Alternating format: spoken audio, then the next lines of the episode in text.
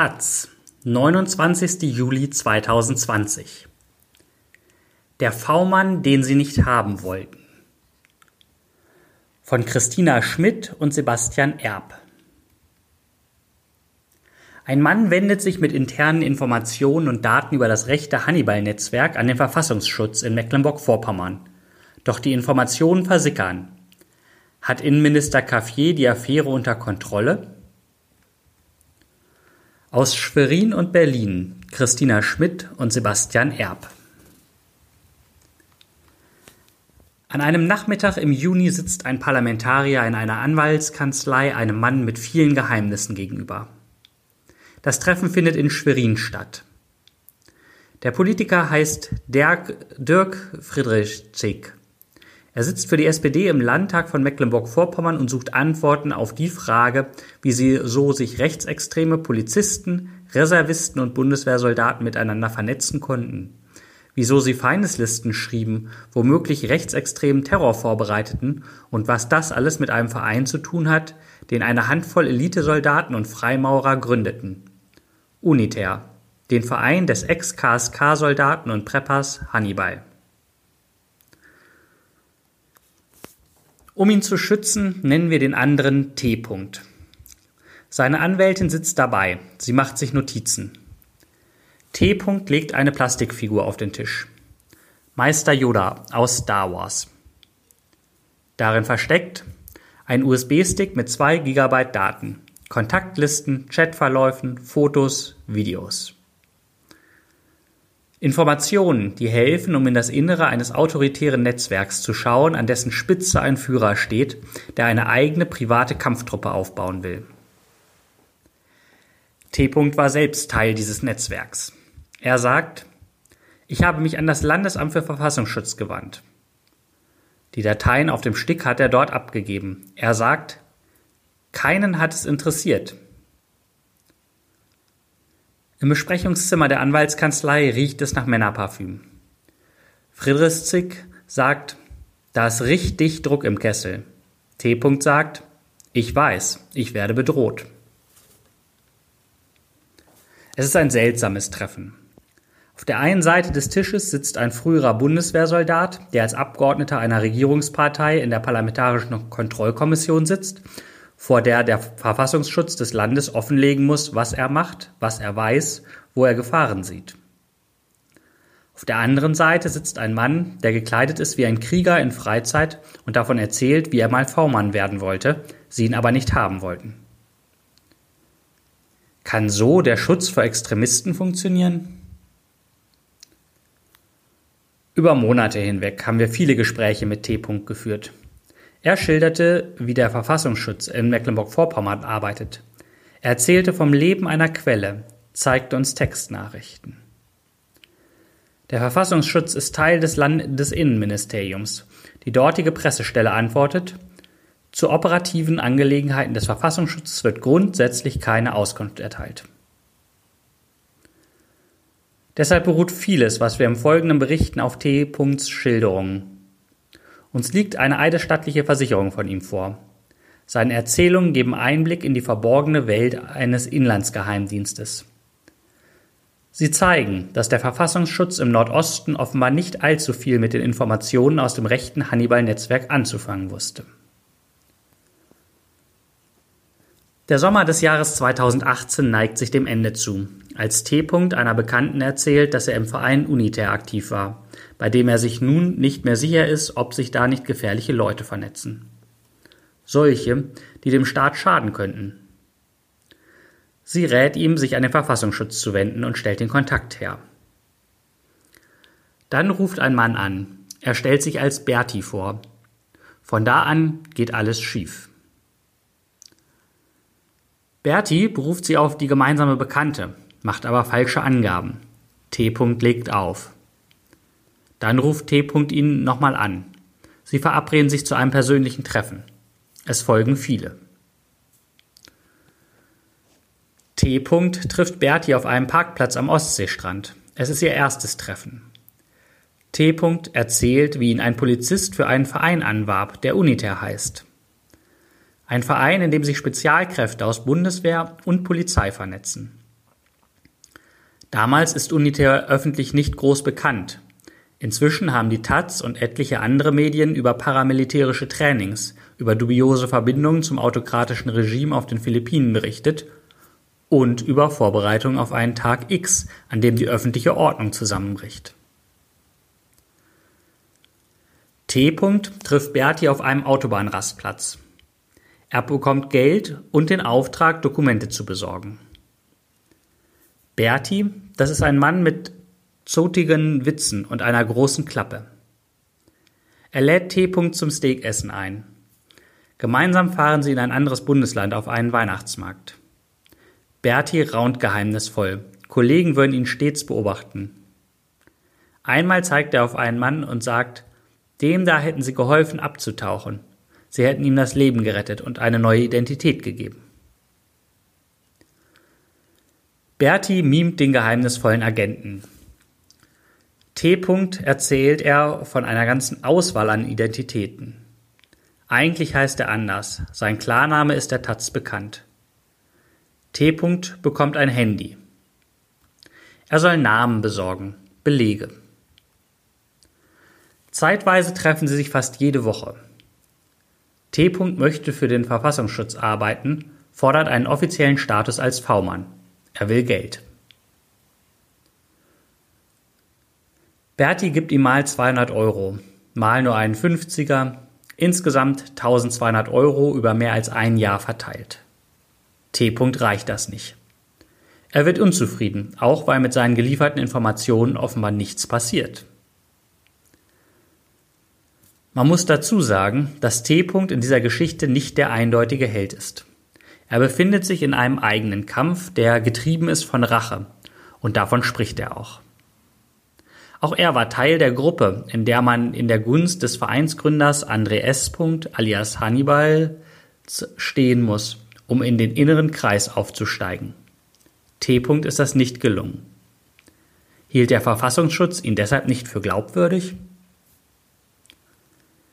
Während sich der Austausch zwischen T. und Berti intensiviert, wird der Verein Uniter und seine Verstrickungen in rechtsextreme Kreise deutschlandweit bekannt. In der Taz berichten wir, dass Hannibal sich gemeinsam mit anderen Männern aus Bundeswehr, Polizei und Behörden auf den staatlichen Zusammenbruch vorbereitet. Wir können beschreiben, dass sogar der später wegen Terror angeklagte Bundeswehrsoldat Franco A. in dieser Gruppe aktiv war und auch bei André S. zu Hause zu Besuch. Andere Medien recherchieren, wie sich private Sicherheitsfirmen von Uniter-Mitgliedern distanzieren dass sogar Ritterorden und Freimaurer nichts mehr mit ihnen zu tun haben wollen. In Brandenburg drängt die Polizeiführung drei Unitär-Mitglieder zum Austritt und ermittelt bis heute gegen sie, weil sie ihre Dienstcomputer nutzten, um Personen nachzustellen. Nach und nach belegen journalistische Recherchen, was T. dem Verfassungsschutz erzählt. Und dann ist da das paramilitärische Training in Baden-Württemberg, über das wir im Dezember 2018 berichteten. Sieben Monate später schreibt der Stern darüber. Schließlich beginnt eine Staatsanwaltschaft zu ermitteln, ob bei dem Training ein Verstoß gegen das Waffengesetz vorliegt. T. hatte nach eigenen Angaben dem Landesverfassungsschutz in Mecklenburg-Vorpommern schon im September 2018 von dem Training erzählt. Es scheint, als sei diese Information sogleich irgendwo auf einem Parkplatz in Mecklenburg-Vorpommern versickert. Wir wollen wissen, ob T. Schilderungen stimmen. Ob Berti überhaupt der ist, für den wir ihn halten. Also rufen wir ihn an. Wir fragen, wieso er Uniter-Leute kennt, sich mit ihnen trifft. Er sagt, wenn Sie meinen Namen kennen, wissen Sie auch, wo ich arbeite. Dann beendet er das Gespräch. Das Hannibal-Netzwerk ist für das Bundesland von besonderer Bedeutung. Gleich zwei lose Enden führen nach Mecklenburg-Vorpommern. Sie sind bis heute juristisch nicht ausermittelt. Und auch der Verfassungsschutz macht keine gute Figur bei der Aufklärung. Einerseits ist da die Prepper-Gruppe Nordkreuz, die sich in Chatgruppen organisierte. Hannibal hatte sie ins Leben gerufen. Es gab sie nicht nur in Norddeutschland, sondern auch im Westen, Süden und Osten. Zwei Nordkreuz-Mitgliedern wirft die Bundesanwaltschaft Rechtsterror vor. Sie sollen Feindeslisten angelegt und geplant haben, am Tag X Menschen abzutransportieren und zu liquidieren. Hinzu kommt der Administrator der Gruppe. Er ist inzwischen verurteilt, weil er illegal Schusswaffen besaß und Munition von der Bundeswehr und von Polizeidienststellen aus ganz Deutschland bei sich gehortet hatte. Die Männer hatten Leichensäcke bestellt, ein Safe House eingerichtet. Diese Hauptakteure von Nordkreuz gelten inzwischen als eindeutig rechtsextrem. Der Verfassungsschutz des Landes präsentierte sich als Behörde, die kaum mit eigenen Erkenntnissen zur Aufarbeitung beitragen konnte. Zu diesem Ergebnis kam jedenfalls eine unabhängige Expertenkommission, die der Innenminister Lorenz Caffier, CDU, eingesetzt hat. Zum anderen sind da einige Uniter-Mitglieder im Land, die bekannte Zahl ist überschaubar. Darunter ein Streifenpolizist aus Wismar. In sozialen Medien teilte er gern Fotos. Man sieht ihn in Polizeiuniform, an der er ein Uniter-Abzeichen geheftet hat. Oder wie er als Scharfschütze posiert. Einmal drapiert er für ein Foto seine Dienstwaffe und das Uniter-Abzeichen miteinander. Diese Bilder sind inzwischen alle gelöscht. Dafür lässt sich noch immer ein Video finden, in dem H. Offizieren und Offiziersanwärtern an der Hamburger Bundeswehr-Universität Kampftraining gibt. Als wir Ende 2018 auf ihn aufmerksam werden, ist er bestens in der damaligen Uniter-Vereinsführung vernetzt. Er bietet intern sogar einen Selbstverteidigungskurs an. Als wir H. anrufen, bestätigt er, Uniter-Mitglied gewesen zu sein, bis zum Frühjahr 2019. Die Leute, mit denen ich zu tun hatte, waren normale Leute, keine Nazis, sagt er. Neben T. gibt es noch weitere Menschen, die unitär bedenklich finden, und so findet ein Video seinen Weg zum Verfassungsschutz. Es liegt auch der Taz vor. Darauf ist der Polizist aus Wismar in weißen, weißen Karateanzug zu sehen, wie er mit Jugendlichen trainiert. Dieses Mal in einer besonderen Disziplin. Messerkampf. Sie haben sie einen prominenten Trainer geholt, einen Russen, der um die ganze Welt reist und auf Fotos gerne in Uniform posiert, manchmal auch mit einem Gewehr in der Hand. Darauf trägt er das Abzeichen der Spetsnaz, einer Spezialeinheit des russischen Militärgeheimdienstes GRU. Unsere Recherchen bestätigen, dass es sich um eine, einen Veteranen handelt, der bis heute in engem Kontakt mit seinen früheren Geheimdienstkameraden steht, teils sehr hochrangig, etwa einem vielfach dekorierten Generalmajor AD. Der Polizist will von diesem Hintergrund nichts mitbekommen haben. Heute sagt das Innenministerium auf Taz-Anfrage, dass eine aktive Verbindung vom Polizeibeamten zu Angehörigen eines russischen Nachrichtendienstes grundsätzlich mit einer Tätigkeit im Polizeidienst nicht vereinbar sei.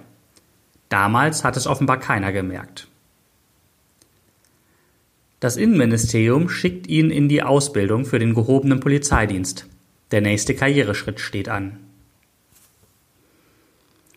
Im Februar 2020 wird bekannt, dass Uniter vom Bundesamt für Verfassungsschutz zum rechtsextremen Prüffall erklärt wurde. Damals fragen wir das Landesinnenministerium, ob es sich dieser Einschätzung anschließt. Wir bekommen keine Antwort. Im Mai schickt uns T. ein Foto. Darauf ist ein Loch in einer Fensterscheibe zu sehen. Er glaubt, jemand habe auf sein Haus geschossen. Er wendet sich an die Polizei. Noch kennt er den SPD-Abgeordneten Friedrich Zick nicht. Sonst wüsste er, dass auch dieser Schäden an seinem Haus feststellte die er für Einschusslöcher hält und ebenfalls Anzeige erstattet hat. Zu diesem Zeitpunkt geht es längst nicht mehr nur um ein rechtes Netzwerk, einen Polizisten und eine Quelle. Es stellt sich die Frage, wie arbeitet der Verfassungsschutz überhaupt? Und warum schafft er es offenbar nicht, mit gewonnenen Informationen etwas Sinnvolles zu tun? Der Geheimdienst aus dem Nordosten ist inzwischen auch Thema im Bundestag. Kürzlich berichtete der WDR, dass Informationen über Anis Amri, den Attentäter vom Breitscheidplatz, in Mecklenburg-Vorpommern liegen geblieben waren. Der Untersuchungsausschuss im Bundestag will die verantwortlichen Mitarbeiter im Herbst laden. Wurde also wiederholt geschlammt? Hat Innenminister Caffier seinen Laden nicht unter Kontrolle? Bei den Treffen in der Anwaltskanzlei unterbricht Dirk Friedrichsig die Ausführungen von T. Er stellt Fragen. Wie viele Uniter-Leute gibt es in Mecklenburg-Vorpommern? Gibt es Namenslisten? Kennen Sie den hier? Friedrichsig zeigt ein Foto. Er stellt noch mehr Fragen und bekommt Antworten von T die ihm seit Jahren schon der Verfassungsschutz hätte geben können, so wie es der parlamentarische Ablauf vorsieht. Es lässt sich nicht überprüfen, was Friedrich Zick weiß oder nicht weiß. Er ist Mitglied der Parlamentarischen Kontrollkommission, eines Gremiums, vor dem der Verfassungsschutz seine Arbeit zumindest teilweise auch offenlegen muss. Was dort gesprochen wird, ist geheim. Er selbst sagt, er habe keine Informationen bekommen. Das belegt zum Beispiel das Protokoll einer Sitzung des Innenausschusses des Landtags im Sommer 2019. Damals ist der Chef des Landeskriminalamts Ingolf Mager zu Gast. Friedrich Zick fragt, ob es Ermittlungen zu Uniter gebe. Mager antwortet auf diese Frage nicht. Er erwähnt nicht einmal, dass die Uniter-Mitgliedschaft des Polizisten aus Wismar längst bekannt ist. Monate später wird der LKA-Chef versetzt, weil er das rechtsextreme Treiben einiger LKA-Polizisten übersah. Mindestens einer von ihnen war Teil des Hannibal-Netzwerks. Inzwischen hat Ingolf Mager einen neuen Job. Beim Verfassungsschutz ist er für Rechtsextremismus zuständig. Deshalb kann auch Friedrichsig von einem bemerkenswerten Treffen mit dem Verfassungsschutz berichten. Nur Tage vor dem Termin in der Anwaltskanzlei trifft er Mager und den stellvertretenden Verfassungsschutzchef im Besucherraum des Geheimdienstes. Sie berichten ihm, dass sie Informationen über UNITER und das Hannibal-Netzwerk haben. Sie bestätigen nun, dass es eine Quelle gibt. Offensichtlich weiß der Verfassungsschutz viel, aber es passiert nichts, sagt uns Friedrichsig. Und es reicht nicht, Informationen zu sammeln, sie aber nicht zu verwenden, um Extremismus auch aktiv zu bekämpfen. Ende Juni gibt das Bundesamt für Verfassungsschutz bekannt, dass UNITER als Verdachtsfall eingestuft ist. Das ist die zweite Stufe. Die dritte ist bei erwiesenen extremistischen Bestrebungen der Beobachtungsfall. Das Innenministerium Mecklenburg-Vorpommern sagt auf Anfrage, es teile die Auffassung und beteilige sich an der Verdachtsfallbearbeitung. Es teilt außerdem mit, Sie können davon ausgehen, dass den parlamentarischen Unterrichtungsverpflichtungen nachgekommen wird. Der Polizist aus Wismar besteht den Kommissarslehrgang, wurde bislang aber nicht befördert. Das Ministerium hat nun doch ein Disziplinarverfahren gegen ihn eingeleitet. Weil T. den Landesbehörden nicht äh, mehr vertraut, hat er sich inzwischen an das Bundeskriminalamt gewandt. Auch dort liegen nun Dateien, Videos, Informationen über Uniter und das Hannibal-Netzwerk. Seit Monaten schon. Im Juli stellte die Staatsanwaltschaft Schwerin die Ermittlungen wegen der Schüsse auf die Häuser des Abgeordneten Dirk Friedrichsig und der Quelle T. ein.